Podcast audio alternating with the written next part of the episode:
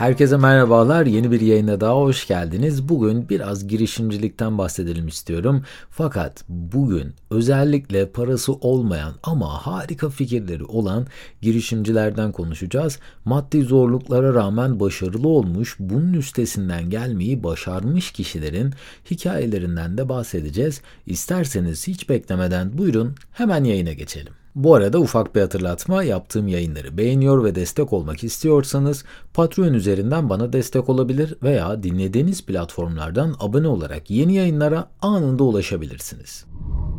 Hiç daha önce kendi işinizi kurmanın hayallerine böyle tamamen kendinizi kaptırıp bu hayal aleminde e, gezindiğiniz, her şeyi unuttuğunuz oldu mu? Belki de kendi işinizden sıkılıp veya o işe hiçbir hevesiniz olmadan sadece para kazanabilmek için gittiğiniz ve neden hayatımı buna harcıyorum diye kendinizle yüzleşmek zorunda kaldığınız oldu mu? Eğer bu soruların cevabı evet ise yalnız değilsiniz. Kendi işinizin patronu olup kendi çalışma saatlerinizi kendiniz belirleyebilir ve tutkunuz olan şeyin peşinden gidebilirsiniz. Çoğu insan için buna engel olan aslında en büyük zorluklardan bir tanesi yeterli miktarda yatırıma veya da paraya sahip olmamak. Ama diyelim ki harika bir iş fikriniz var, yeterli paranız ne yazık ki yok bu hiçbir şey yapamayacağınız ve şu saniye pes etmeniz anlamına mı geliyor? Her 5 kişiden 3'ü yeterli yatırım bulunamaması koşulunda o işte pes etmeyi tercih ediyor. Fakat paranız olmasa dahi bu kesinlikle yolun sonu değil. Bu koşullarda uygulanabilecek en iyi metotlara gelin birlikte bir göz atalım. İlk yapabileceğiniz en etkili adım detaylı bir iş planı oluşturmak ve o iş için çözülmesi gereken her adımı çok detaylı bir biçimde listelemek, not almak inanılmaz güçlü bir metot. Çoğu yayında bundan bahsediyorum. Pek çok kişi kafasındaki o işi kağıda dökmediği için o işin e, o iş için atılması gereken adımları somutlaştıramıyor ve bundan dolayı da aslında daha başlamadan o konuda pes etmeyi tercih ediyor. Yapacağınız işle ilgili her gün aklınıza gelen bir soruyu not almak bile bir iş planı oluşturabilir aslında. Fikirleriniz yazılı hale geldiğinde her sahip olduğunuz sorun için bir çözüm üretmek. Yani bunun için bir zaman ayırmanız gerekecektir ve bu sizi hayal aleminden çıkarıp aslında gerçeklerin içine atacaktır ve bu da ilerleme kaydetmeniz için atılacak en önemli adımlardan bir tanesidir. Bu arada eğer ki böyle iş planı taslağı arıyorsanız da sizler için bir tane iş planı taslağı da en çok kullanılan iş planları arasından e, bir taslakta buldum ve bunu açıklamalar bölümüne bıraktım. Ona da göz atabilirsiniz. Bunun ardından uygulayabileceğiniz yöntem ise fikrinizi diğer insanlarla paylaşmak fakat kiminle bu fikri paylaştığınız oldukça önemli. Çünkü bir fikri öldürmenin en basit, en kolay yolu o fikri hayat vizyonu çok dar olan insanlarla paylaşmaktır. Örneğin bir yazılım yazarak bir servis vermek niyetindeyseniz bu fikri yazılım alanında iş kurup başarılı olmuş ve o alanda çok fazla deneyimi olan kişilerle paylaşmaya çalışın. Çünkü ancak alanında uzman kişiler size doğru soruları soracaktır. Konu hakkında bilgisi ve tecrübesi olmayanlar ise sizin moralinizi bozmaktan başka aslında hiçbir şey yapmayacaktır. E, hatta bununla alakalı olarak benim de şahsi bir tecrübem oldu. Üç boyutlu tasarım programlarına inanılmaz kafayı taktığım bir dönemde bir arkadaşımla beraber çeşitli araba aksesuar ve parçaları tasarlamaya başlamıştık. Kaldığımız eve de 3 boyutlu yazıcılar alıp prototipler yapmaya başladık.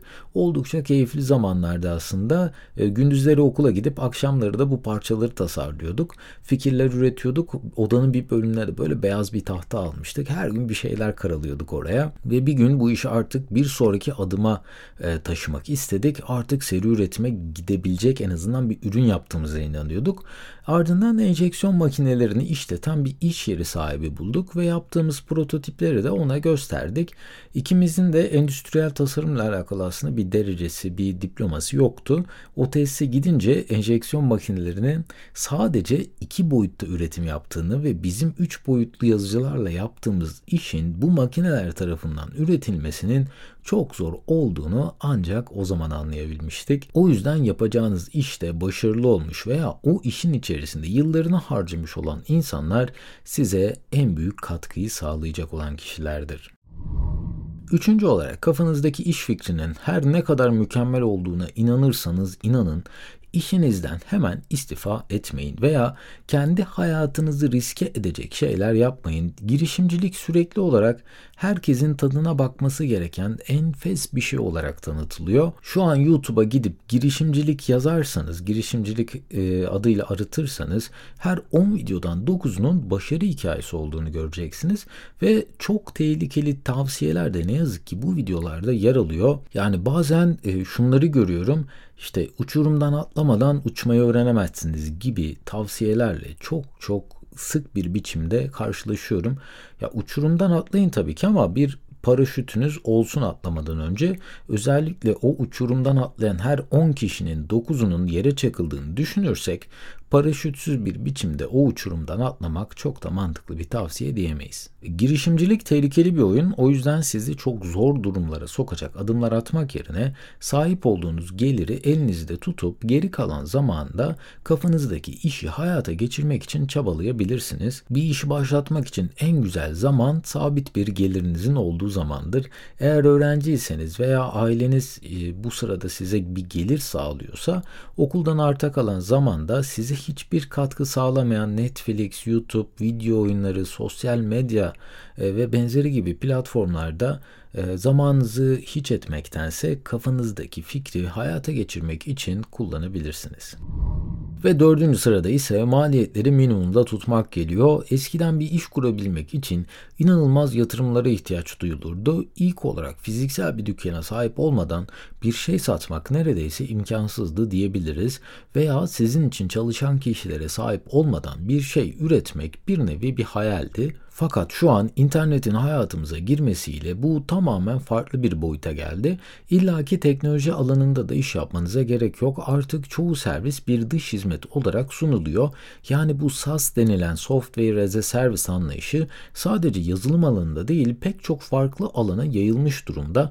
Örneğin depolama ihtiyacını aylık servis olarak sunan veyahut da taşıma gibi ofis, bilgisayar, ulaşım, muhasebe, pazarlama gibi daha yüzlerce alandaki hizmeti ufak ücretlerle kontrat dahi olmadan sadece o hizmete ihtiyaç duyduğunuz an alabilirsiniz. Yaklaşık bir 10-15 sene önce bu tarz hizmetlerin neredeyse hiçbirinin olmadığını düşünürsek artık çok daha düşük maliyetlerle çok daha kapsamlı hizmetler almak mümkün hale geldi. Kuracağınız iş için belki de kafanızda belirlediğiniz rakamların çok daha altında o işi hayata geçirmek mümkün olabilir. Fakat bunları tek tek araştırmak, ihtiyaç duyduğunuz hizmetleri uygun şekilde karşılayabilecek servisleri bulmak ancak sizin araştırmanız ve emeğinizin sonucunda ulaşılabilecek şeyler. Ve listemize devam edelim. Prototip yapmak listemizin 5. sırasında yer alıyor. Bir işe başlamadan önce o işin prototipini oluşturmakta yapılabilecek en faydalı metotlardan bir tanesi. Özellikle de artık sahip olduğumuz uçsuz bucaksız uygulama ve programlar sayesinde bir prototip oluşturmak çok daha basit bir hale geldi.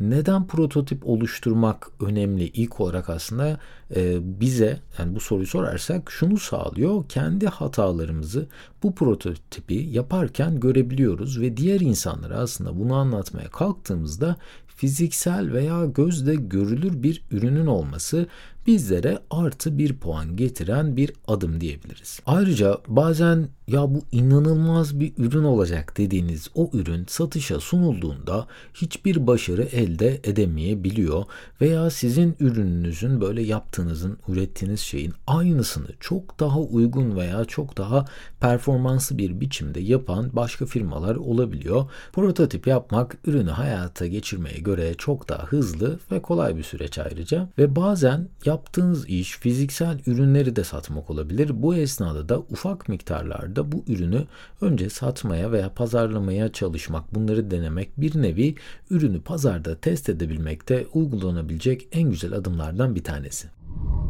Ve listemizin sonlarına doğru geliyoruz. 6. sırada ise kaybedebileceğiniz parayı riske etmek geliyor. Girişimcilik tehlikeli bir oyun. Bu yüzden kaybedebileceğiniz bir parayı riske atmakta fayda var. Evet her şeyini riske edip başarılı olmuş inanılmaz firmalar ve insanlar da var. Fakat yeni açılan işletmelerin %90'ı ilk 3 yıl içerisinde başarısız oluyor. O yüzden ayakları yere basan bir girişimci bu istatistikleri de göz ardı etmeden o işi yapmaya çalışmalı bence. Ayrıca bir işe başladığınızda ne kadar çok kafa yorarsanız yorun bazen beklenmedik maliyetler gelip sizleri bulabiliyor. O yüzden hayatınızı böyle alt üst edecek riskler almadan önce bunları değerlendirmekte fayda var. Örneğin ben ilk işletmemi açtığımda sadece iki personele ihtiyacım vardı. Fakat bir anda işin hızlanması gerekti ve personel sayımı 10 kişiye çıkardım. Bu esnada da tabii ki sigorta giderleri, maaş, yol giderleri de inanılmaz rakamlara ulaştı ve özellikle işi kapattıktan sonra her türlü vergi ve algıyı ödememe rağmen bir yıl sonra dahi vergi borcu çıktığını hatırlıyorum. Bir işi açmak oldukça kolay ama kapatmak cidden zor. Tabii ki bu esnada kimsenin hevesini kırmak veya iş kurmaktan uzaklaştırmak değil niyetim kesinlikle. Kafanızda bir fikir varsa bunu kesinlikle ama kesinlikle bir deneyin hayata geçirmek için uğraşın. Sadece bu esnada alacağınız riskleri de iyi değerlendirin. İlk defa kendi işimde para kazanmaya başladığımda e, birkaç ay içerisinde böyle maaşlı çalışırken kazandığım paranın 4-5 katını bir ay içerisinde kazanmıştım ve inanılmaz bir duygu bu gerçekten. Bunca yıl neden maaşlı olarak çalıştım ki ben demiştim o esnada ve cidden insanda bağımlılık yaratan bir duygu bu e, ve maaşlı olan e, maaşlı işlere olan bakışınızı da tamamen değiştiriyor kesinlikle. Fakat işi hayata geçirip para kazanır hale getirseniz dahi aynı şekilde o işi sürdürmek ve büyütmek de apayrı bir zorluk. Ve listemizin sonunda bir bitiş tarihi belirlemek geliyor. Yaptığınız işin, yaptığınız her işin bir bitiş tarihi olmalı.